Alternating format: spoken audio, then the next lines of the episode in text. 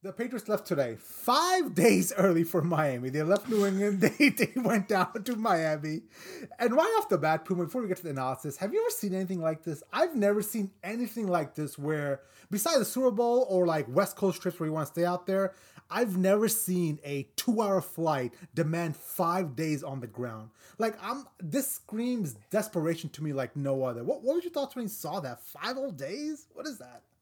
I thought the same thing because uh, you know, like you said, I, have seen this in, with Super Bowl stuff. I've seen this with you know, like a, a, good example is you know the 49ers when they come to the East Coast, they'll mm-hmm. hang out in, in, Greenbrier, West Virginia. Like, okay, that makes sense yeah, because you're on the East flight. Coast swing. Like, what next? This is a two-hour flight. What you need next? You need five days to go down to fly to go down and play yep. the Jets. Like, they're two hours. They're like an hour and a half away via flight. Like, what are we doing here? Yep. So I mean, yeah, it's all under the guys. All right, we got to get acclimated for the weather. It's hot down in Florida. Well, you know, it probably also doesn't help. You're like nine and nineteen or nine or whatever against the Dolphins when you open up the season against them. But no, I mean the whole offseason though, Jay. I mean it's been bizarre world, you know, mm-hmm. and that's just putting it charitably. So like this isn't really beyond like the pale of what we've seen all offseason with the mm-hmm. New England Patriots. I think it's probably like the more tamer of things of, oh, okay, they're really going down five days for a two hour flight down to South Beach. All right. On the bingo card, that's probably something I didn't have, but it makes like, you know, the most sense out of all the nonsense that's gone on in Foxborough. Well, I've already heard the uh oh chestnut checkers. He's getting a leg up. Oh my god, I want to shoot myself. But it's it's just I there's a lot has happened this offseason, like you said, Puma, with Matt Patricia and Joe Judge coming back to be on the offensive side. Um, you've obviously got you know the whole Mac Jones thing. There might be some buy-in questions in the locker room. Uh, there's a whole other firestorm with Trent Brown and Isaiah Wynn that people don't even know about. Yeah, that seems to be percolating.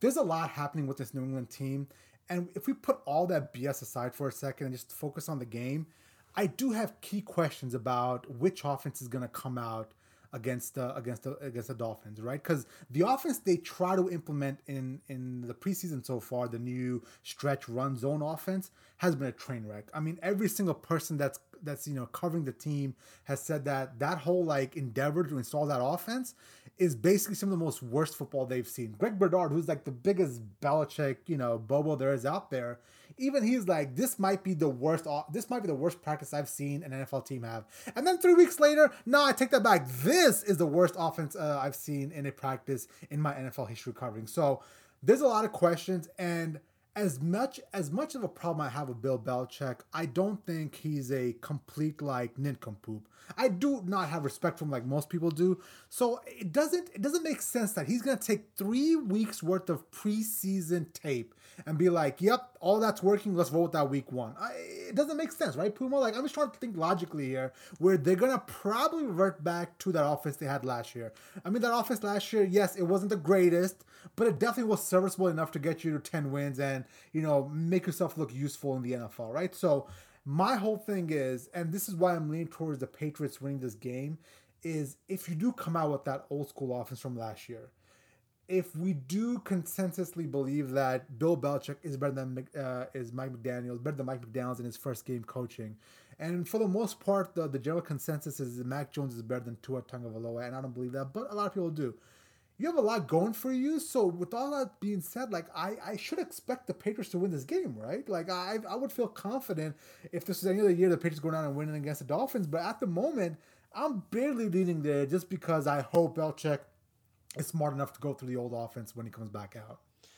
Look at Jay talking himself into but, the, but but it's the Pats logic, though, right? I mean, there's, there's no way Puma he's dumb enough to come out and run that but, offense, right? But Jay, has anything this offseason been done under the flag of logical thought? Like Joe Judge and Matt Patricia, who have never called plays in their entire life, are calling offensive plays. And just to go back to Greg Bedard, for people that don't know, like Greg Bedard also covered like the Green Bay Packers and the Miami Dolphins, and he was down in South Beach during like the Cam Cameron year when when he took over uh, for for the Miami mm-hmm. Dolphins as a head coach. And and to say like the football up here is worse than the Cam Cameron season, Oof, that's pretty bad. That is saying that's something. And, and it's like you know you know full disclosure, guys. Like I haven't seen a whole lot of Pats pregame because of where I live in Connecticut. It's not in like the the region of of games that they're going to cover. So like like Jay, like I know it's been like a train wreck in practice. Like, have they even really tried to implement this, or like every time come pre- like preseason game, they're just going with the old offense and they're just trying to implement the the new offense in in in training camp. Because if that's the case I, I, find it really hard to believe that they're going to roll out this new offense unless unless like god forbid like they're up 30 to 10 against the dolphins in the fourth quarter and now they want to all of a sudden try the zone running attack or the zone zone running offense. Like I, I, I just don't like talk to me. Have, has well, this happened in, in, preseason games? Well, week one and week two of preseason, they played the Giants and the Panthers, and they ran the old offense, and they would sprinkle in plays, one or two plays per series here with the new offense, right? The new run zone offense, and it would be a train wreck, so they'd go away from it. But week three, when they played the Raiders, they went full on like the new offense, and it was just a train wreck. It was so bad that the game plan going in was Mac Jones and the offense were going to play one series, get some good feels, and get off the field. They were in there until the middle of the second quarter because eventually, after four series of trash, they went back to some of the old stuff to try to get them feeling good and then pull them off the field. Like it was, it was an absolute train wreck. And the worst part about it is the defense they were playing against was the second teamers of the Raiders. That was the worst part. The the mm-hmm. part that hurts the most is the fact that they're going up against backups and they still couldn't move the freaking ball, bro. Yeah, this is fine. This mm-hmm. is fine. So, I mean, I again, unless New England is up like 30 to 10 in the fourth quarter with like 5 minutes to go, like I, I, I don't. I, I think they're going to Jay. I think they're going to have to do the old offense, which then gets to the point of to the coaching staff. How then what the hell were yeah. you doing in training camp, mm-hmm. wasting everybody's time? How like, far this behind was are a, you, right? Yeah, this was an issue that didn't have to be an issue. And with all that being said, and I, I know like New England and everybody's like, oh, the the bill, you know, just do your job and stuff, tune out the outside noise. I, I just don't see how the lights are going to come on week one and all of a sudden Trent Brown, Isaiah Wynn are going to be happy campers and Mac Jones is not going to be passive aggressive in press conferences and it's not having a meltdown on the sideline.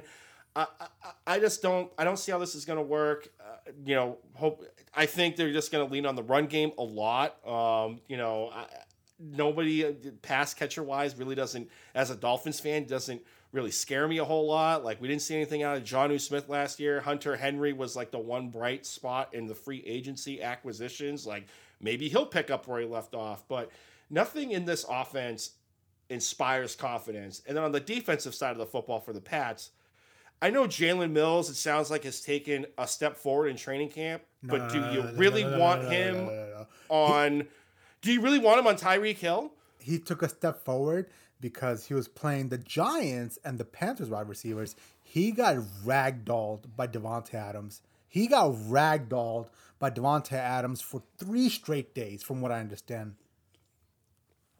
So do you do you want that guy on you know Tyreek Hill or or Jaylen Waddle? And I mean, Jay, you you tell me who out of that secondary, yeah. who do you think is going to take on Tyreek Hill, well, and who's going to take on Jaylen Waddle? Or are they just going to take try their best to take Tyreek Hill out of the mm-hmm. game mm-hmm. and make Tua yep. beat them with Gesicki yep. and Waddle and, and Cedric Wilson. Spot on. I mean, at the end of the day, you have to look back at what uh, Bill Belichick has done against uh, Tyreek against uh, the Chiefs, and it was always all right. Well, we've got to do whatever we can to go ahead and take away Tyreek. Even when he had Stephon Gilmore, it still wasn't, you couldn't match him up one on one. So you had to always bracket him or roll the coverage or whatever you got to do to somehow double team him and take him away is probably what they're going to do. And they're going to roll with the punches. They're going to be like, all right, beat us with Gesicki, your running backs, and Jaylen Waddle. So if you're a fantasy player and you got Jaylen Waddle, I would definitely look to start him this week because Tyreek's probably going to be get taken uh, get taken out of the game um, by, Belichick, and then it's going to be a, a, a whole uh, Jaylen Waddle affair. But I want to get one quick point. I want to move on to the Dolphins side of this thing, and I want to get your input on the Dolphins. But